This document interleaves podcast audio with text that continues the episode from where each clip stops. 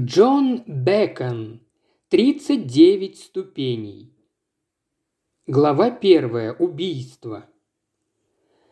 Я вернулся из Сити около трех. Веселый месяц май кружил всем голову, и, вероятно, лишь я один не чувствовал себя счастливым. Не прошло и трех месяцев, как я прибыл в добрую старую Англию, и за этот короткий отрезок времени жизнь островитян осточертела мне до нельзя – если бы год назад кто-нибудь сказал мне, что все будет именно так, я бы расхохотался ему в лицо. Все вызывало мое раздражение. Погода, разговоры, собственное сиборитство, хотя развлечения, предлагаемые столицей, вызывали у меня ощущение вроде того, когда выпьешь содовый, долго стоявший на солнце. Ричард Ханней не раз говорил я сам себе. «Ведь прекрасно понимаешь, что попал в западню, давай-ка выбирайся из нее поскорее». Когда я вспоминал о планах, которые строил год назад там, в Булавейо, то готов был кусать ногти от злости. Я скопил значительную, разумеется, не миллион, сумму денег и рассчитывал пожить в свое удовольствие, быть может, до конца дней в стране, которая представлялась мне в воображении страной сказок «Тысячи и одной ночи» и которую я покинул вместе с отцом, когда мне было всего шесть лет. И вот, прожив на родине три месяца, вдруг понимаю, что роль праздно шатающегося зеваки мне совершенно не подходит, что рестораны, театры и скачки надоели мне так, будто я провел в них всю свою жизнь. Наверное, все было бы иначе, если бы у меня были друзья, а не знакомые, которые приглашали меня в гости только за тем, чтобы узнать, как обстоят дела в Южной Африке, и которым было совершенно все равно, как обстоят дела у меня лично. Особенно же выматывали душу встречи с непременным чаепитием в конце, организованные супругами строителей империи, когда я выступал то перед учителями из Новой Зеландии, то перед издателями из Ванкувера. Здоровый как бык, 37-летний мужчина, не испытывающий недостатков в средствах, я чуть не выл от скуки и всерьез начинал подумывать о возвращении в свои африканские дебри. Помню в тот день, недовольный доходами от размещенного капитала, но главным образом недовольный самим собой – я задал головомойку брокерам, что, мне кажется, хорошо подействовало на мой, пребывающий до этого в спячке мозг. По дороге домой я завернул в клуб, который очень смахивал на пивную и в который принимали всех, кто служил или работал в колониях. Я потягивал пиво и перелистывал газеты. Почти в каждой говорилось о напряженности на Ближнем Востоке. В одной из газет я обратил внимание на статью о премьер-министре Греции Каролидисе. Мне нравился этот политик хотя бы уже тем, что он никогда не передергивал, чего нельзя было сказать о других.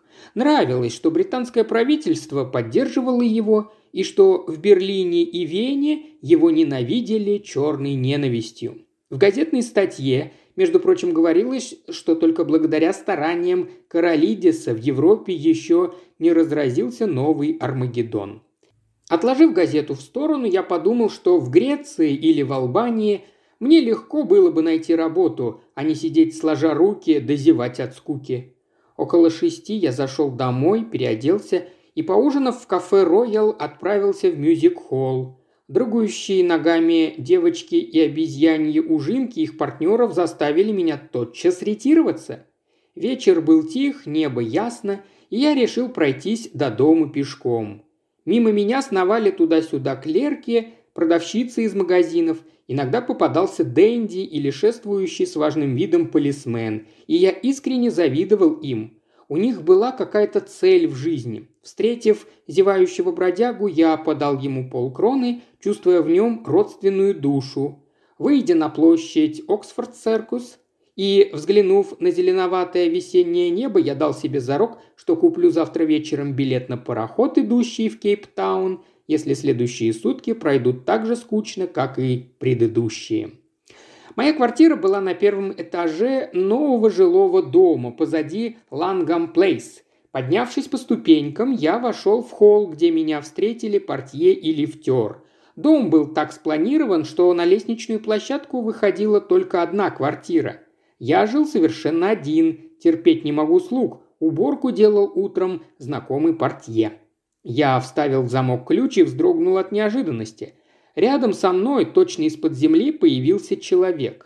Присмотревшись, я признал в нем жильца с одного из верхних этажей, хорошо сложенного небольшого роста мужчину с каштановой бородкой и маленькими голубыми глазками, пронизывающий взгляд которых мне показался неприятен. Этого человека я встречал раза два на лестнице. «Впустите меня на минутку», – сказал он с трудом, как будто поднялся пешком на десятый этаж и стиснул рукой мое запястье. Мне надо поговорить с вами». Я открыл двери и жестом пригласил его войти. Он стремительно промчался по коридору к самой дальней комнате, которая была моей курительной и одновременно кабинетом.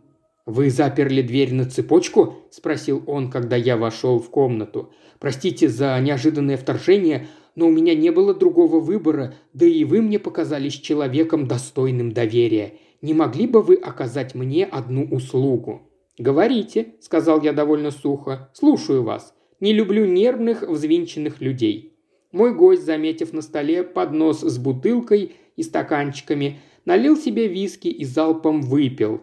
Потом поставил стаканчик на стол с такой силой, что стекло треснуло. «Простите», – сказал он, – «нервы не к черту, но думаю, вы меня поймете. Я только что был на волоске от смерти». Я уселся в кресло, закурил трубку, «Вы так считаете?» – ледяным тоном спросил я, давая понять, что имею дело с сумасшедшим. «Вы ошибаетесь. По крайней мере, до этого еще не дошло», – вымученно улыбнулся он. «Я вас совершенно не знаю, но вы мне показались, во-первых, человеком хладнокровным, а во-вторых, безупречно порядочным, но, простите, с авантюрной жилкой. Я нахожусь сейчас в таком положении, которое вам трудно себе представить, и хочу довериться вам и просить вас о помощи. Я готов выслушать вашу историю. Там посмотрим». С трудом преодолев волнение, он начал свой рассказ. Я многое пропустил мимо ушей, трудно слушать со вниманием какие-то нелепицы, но постепенно увлекся, стал задавать вопросы и в конце концов понял, в чем суть дела. Мой гость родился в Америке, в штате Кентукки. Окончив колледж, он решил повидать свет, благо не был стеснен в средствах, он владел пером, и одна из чикагских газет послала его в Южную Африку, где тогда шла война, а затем он провел несколько лет в странах Юго-Восточной Европы. Я сообразил, что он хороший лингвист, его профессия требовала знания людей и обстановки. В самом деле, он упомянул несколько имен, которые мне попадались на страницах газет. Он давно интересовался политикой и, когда предоставилась возможность, ушел в нее с головой. По своему опыту знаю, что люди подобного типа не успокаиваются, пока не раскопают дело до самых корней. И я также знал, насколько это опасное занятие. Всем нам известно, что государство – это прежде всего правительство и армия, но лишь немногие знают о той невидимой сети, которая создана весьма опасными людьми, ненавидящими и правительство, и армию. Как бывает зачастую, случай помог моему собеседнику наткнуться на одно из звеньев организации. Он стал копать дальше, и в том, что произошло, мог винить себя или, если хотите, судьбу. Как я понял, с его слов, организация состояла из революционно настроенных интеллигентов, которым оказывали поддержку финансисты. Создать в Европе заварушку было на руку и тем и другим. Разваливающаяся экономика – большие деньги. Благодаря моему собеседнику мне многое стало ясно в только что закончившейся Балканской войне. Войны 1912 по 1913 года. Сначала между Болгарией, Сербией, Черногорией и Грецией против Турции, потом Турции, Сербии, Черногории и Румынии против Болгарии. Стало ясно, почему вдруг распался союз государств и почему вместо него возник другой. Наконец-то я понял подоплеку событий. Вначале это было так ошеломительно. Я ему не поверил. По его словам, Главная цель этой войны – столкнуть лбами Россию и Германию. На мое недоумение «неужели?» собеседник отвечал, что только в этом случае мир в Европе рушился, как карточный домик. На развалинах революционеры собирались построить новый мир, ну а финансисты собирались грести серебряники лопатой, скупая за бесценок национальные богатства. «Капитал», – сказал мой собеседник, – «не знает ни отечества, ни укоров совести. Главное, за всем этим стоят евреи, а они ненавидят Россию до мозга костей, хотят отыграться, наконец, за погромы. Удивлены?» «Вообще-то», – продолжал он, – «вы их найдете повсюду, надо только пройти за кулисы. Возьмем, к примеру, какой-нибудь немецкий промышленный концерн. Если у вас есть какое-нибудь дело, то вас проводят к управляющему, какому-нибудь барону фон, ну или, ну не знаю что. Элегантно одетому молодому человеку, говорящему по-английски так, словно учился в Итоне или Харроу.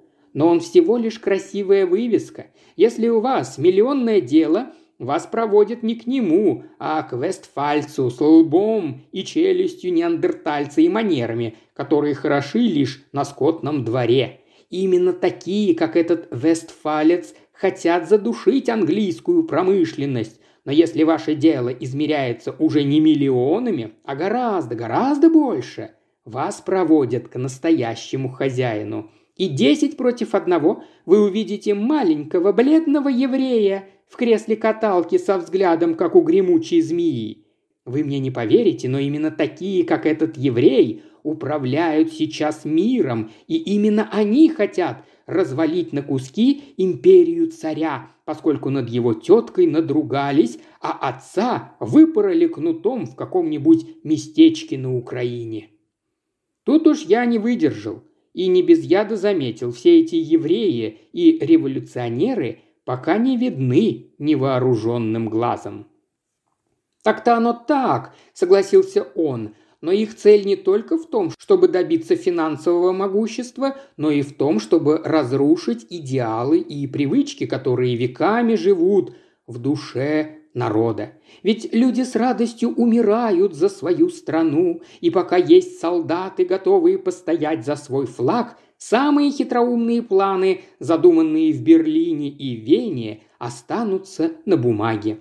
Правда, у них на руках есть несколько козырей, которые они собираются разыграть. Но если не сумеют разделаться со мной в течение месяца, им не поможет даже козырный туз в рукаве. «Из вашего рассказа, — заметил я сухо, — следует, что вы уже давно покойник». «Смерть — врата жизни», — сказал он по латыни и улыбнулся. Между прочим, это была единственная латинская цитата, которую я знал. Как раз подхожу к самому главному вопросу. Все, что вы слышали, было подготовкой. Если вы, конечно, читаете газеты, вам должно быть известно, кто такой Константин Каролидес?» Я насторожился, ведь я только что читал о нем в газете. Этот честный и, пожалуй, самый умный из современных политиков стоит им поперек горла. Они решили убрать его еще год назад. Конечно, любой дурак мог об этом догадаться, но я узнал главное, как они собираются это сделать. И поскольку им известно обо мне, то я, конечно, потенциальный покойник. Вот почему я хочу поступить так, как сейчас расскажу вам». Он опять налил себе виски в стаканчик, и я добавил ему немного содовой. Мне начинал нравиться этот человек. Убить его в Афинах они не могут, потому что его охраняют горцы из Эпира, которые спустят шкуру самого черта, попадись он им – вот почему они выбрали 15 июня, день, когда Каролидис прибывает в Лондон на международную конференцию. «Ну, совсем просто», – сказал я. «Надо предупредить его, чтобы он сюда не ездил». «Им это как раз на руку», – отрезал он. «Каролидис единственный, кто может распутать клубок заговора». «Тогда надо предупредить британское правительство», – сказал я. «Оно не допустит, чтобы высокий гость был убит в столице империи». Ничего хорошего из этого не выйдет. Правительство удвоит наряды полиции, на каждом углу будет стоять переодетый сыщик, но они все равно добьются своего. Господа хотят разыграть спектакль на глазах у всей Европы. Королидиса убьет какой-нибудь австриец, и хотя это и не соответствует истине, все подумают, как же иначе, дело задумано в Берлине или Вене. Вот тут-то и вспыхнет пожар, мой друг. Мне посчастливилось разгадать дьявольский план, и могу с уверенностью заявить, со времен Борджия не было придумано ничего гнуснее. Есть, правда, один человек, который может помешать им – ваш покорный слуга Франклин Скадер. Его маленькие голубые глазки, взгляд которых взвинчивался в меня, словно буравчик, сияли боевым огнем.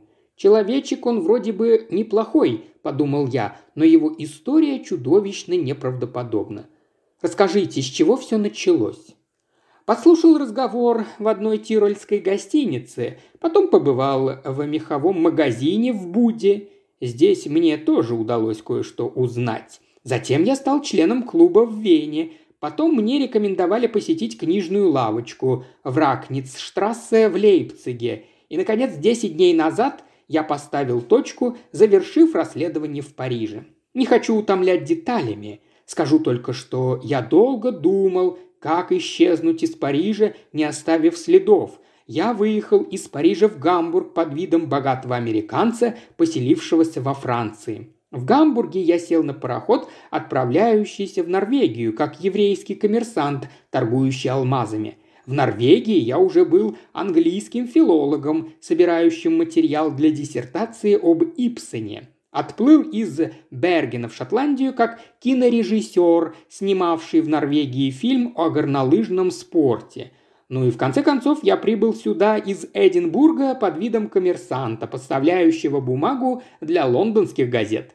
До вчерашнего дня мне казалось, что я замел все следы и тревожиться не о чем. И вдруг он замолчал и, протянув руку к стаканчику, сделал большой глоток. И вдруг однажды, подойдя к окну, я заметил на противоположной стороне улицы человека, который показался мне знакомым. Обычно я выхожу из дома лишь поздно вечером, да и то ненадолго. И вот узнаю от портье. Тот человек разговаривал с ним и оставил для меня свою визитку. Имя, написанное на ней, уже не давало мне больше покоя. Я видел, как побледнело лицо моего собеседника – и у меня исчезли последние сомнения в правдивости его рассказа. Что вы собираетесь делать? Как вы понимаете, я на крючке. Единственное, что остается, сделать вид, будто я покинул этот бренный мир. Тогда мои ищейки станут спать спокойно. Думаете, это возможно? Я сказал слуге, что скверно себя чувствую, при этом у меня был такой вид, словно я вот-вот испущу дух. Мне, как вы уже могли заметить, легко удаются всякого рода маскарады. Затем я нанял грузового извозчика и доставил с его помощью сундук, в котором находился труп. При желании вы всегда можете найти в Лондоне такого рода предмет.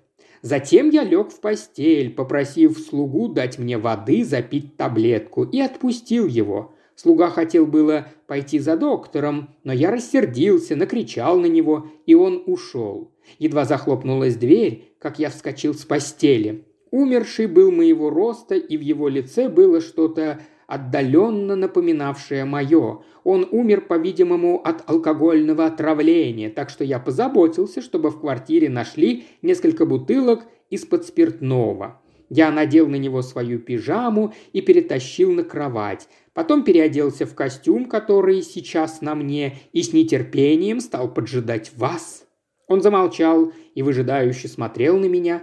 Выслушав за свою жизнь немало крутых историй, я пришел к выводу, что о достоверности рассказа надо судить не по деталям, а по характеру человека. «Дайте-ка мне ключ от вашей квартиры», – сказал я. «Хотя я вам и верю, но посмотреть своими глазами никогда не мешает». «Вы, конечно, имеете на это право, но», – покачал он головой, – «ключ должен был остаться в кармане пиджака, иначе бы никто не поверил. Подождите всего одну ночь, завтра во всем убедитесь сами». «Хорошо», – сказал я после секундного раздумья. «Переночуете в этой комнате, но я запру вас. Если же попытаетесь ускользнуть, предупреждаю, мистер Скадер. Пистолетом я владею так же хорошо, как вы пером». «Я был в вас уверен», – сказал он, вскакивая из э, кресла с юношеской энергией. Хотя вы до сих пор не представились мне, сэр, я никогда не ставил под сомнение способности белого человека. У меня просьба, не могу ли я воспользоваться вашей бритвой? Я провел его в ванную и оставил одного.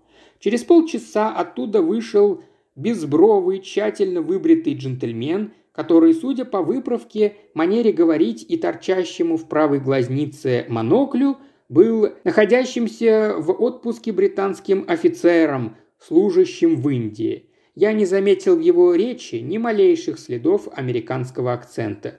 «Боже!» – воскликнул я. «Да вас не узнаешь, мистер Скадер!»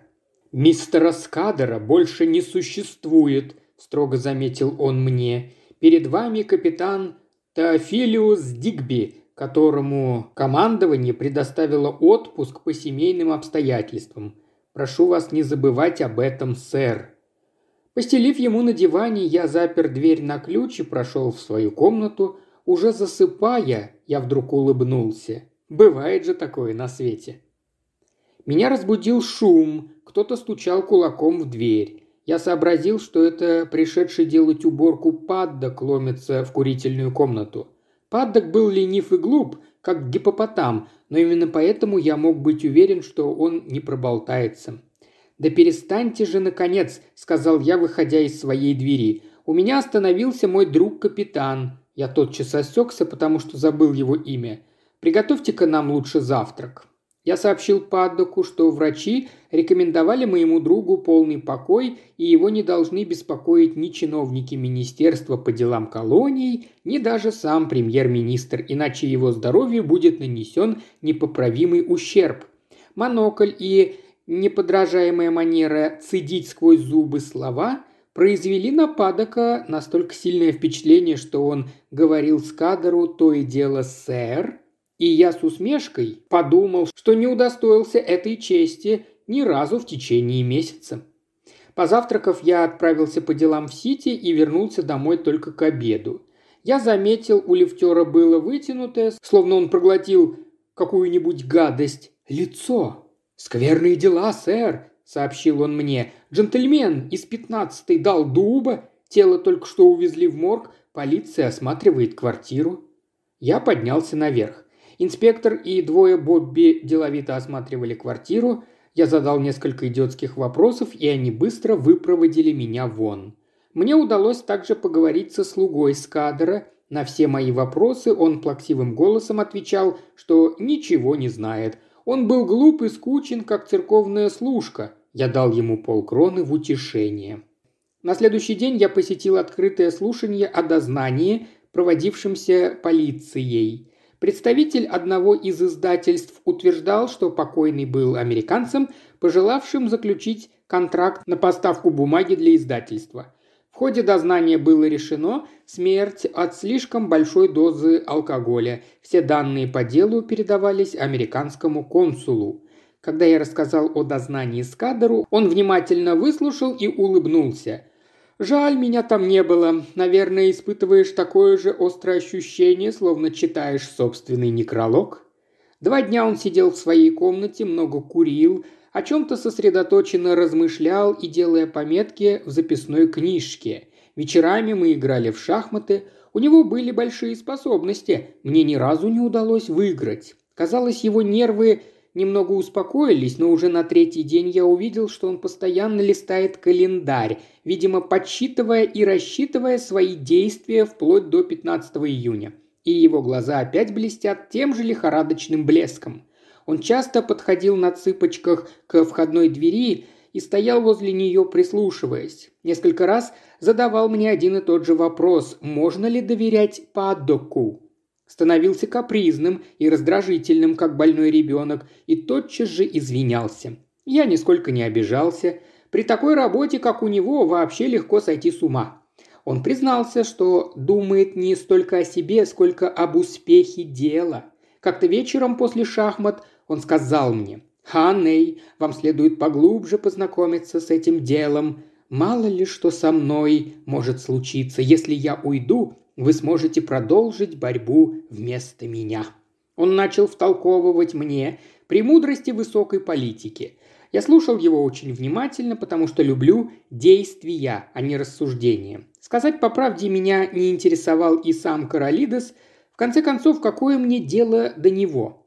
Я хорошо помню, Скадер особенно подчеркивал тот факт, что опасность начнет угрожать Каролидесу только тогда, когда он приедет в Лондон.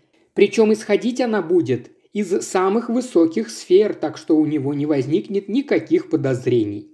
Почему-то моя память цепко удержала одно женское имя – Юлия Сеченьи. Наверное, она выступает в роли приманки, подумал я.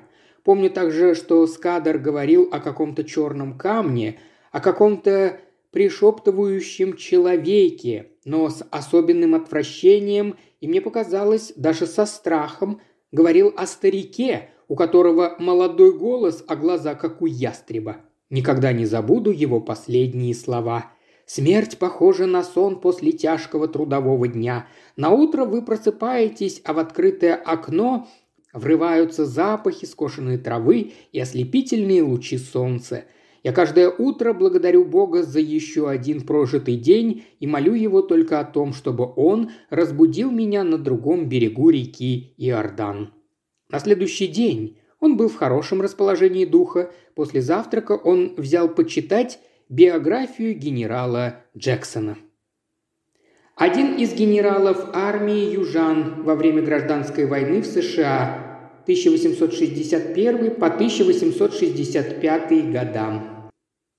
У меня было в этот день много дел. Вечером я ужинал в ресторане с одним горным инженером, что по существу было тоже деловой встречей.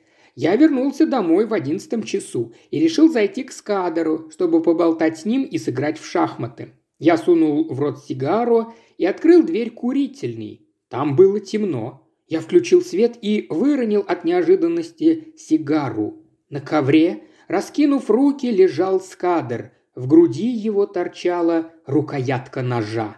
Я чувствовал, что у меня по спине поползла струйка холодного пота. Уважаемый слушатель, ты прослушал ознакомительный фрагмент аудиокниги. Желаешь продолжить слушать аудиокнигу? Тогда подписывайся на канал Ильи Кривошеева на Бусти. Ссылка на канал в описании.